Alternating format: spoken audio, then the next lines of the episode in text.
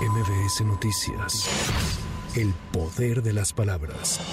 A casi dos meses del paso del huracán Otis por Acapulco y Coyuca de Benítez, la gobernadora de Guerrero, Evelyn Salgado, informó que el saldo de personas fallecidas es de 52 y 32 desaparecidos. Respecto a la reactivación turística, detalló que hay alrededor de 4.500 habitaciones disponibles en 127 hoteles, además de la reapertura de servicios y espacios de consumo. De acuerdo a la última actualización que tenemos, eh, cifras oficiales que nos brinda la Fiscalía General del Estado, se tiene el reporte de 52 personas fallecidas. Eh, se mantiene un esfuerzo muy importante eh, con los tres órdenes de gobierno para la localización de 32 personas que continúan en calidad de desaparecidas y bueno, pues también está todos los eh, trabajos de búsqueda que están realizados por parte de la Marina y por parte de Fiscalía.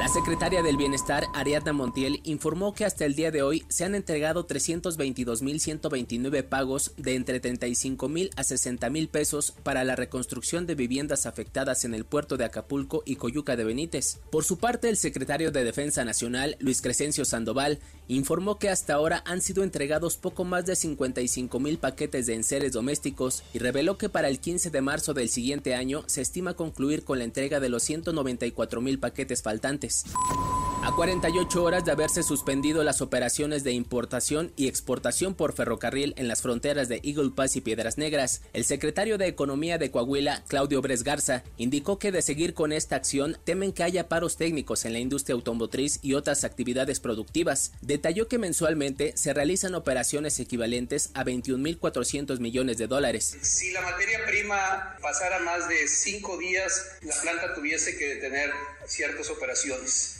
Ahí es donde está la, preocupación del gobierno del Estado de que no se vean afectadas no solamente las empresas de Coahuila, sino las empresas que por esta frontera importan o exportan y que están pues diseminadas en todo el territorio nacional.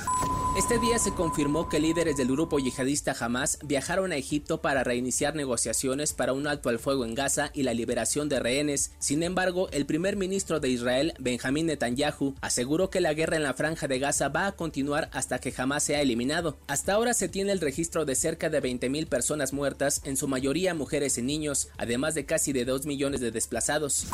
Con información de reporteros y corresponsales, para MBS Noticias, Giro Montes de Oca. MBS Noticias. El poder de las palabras.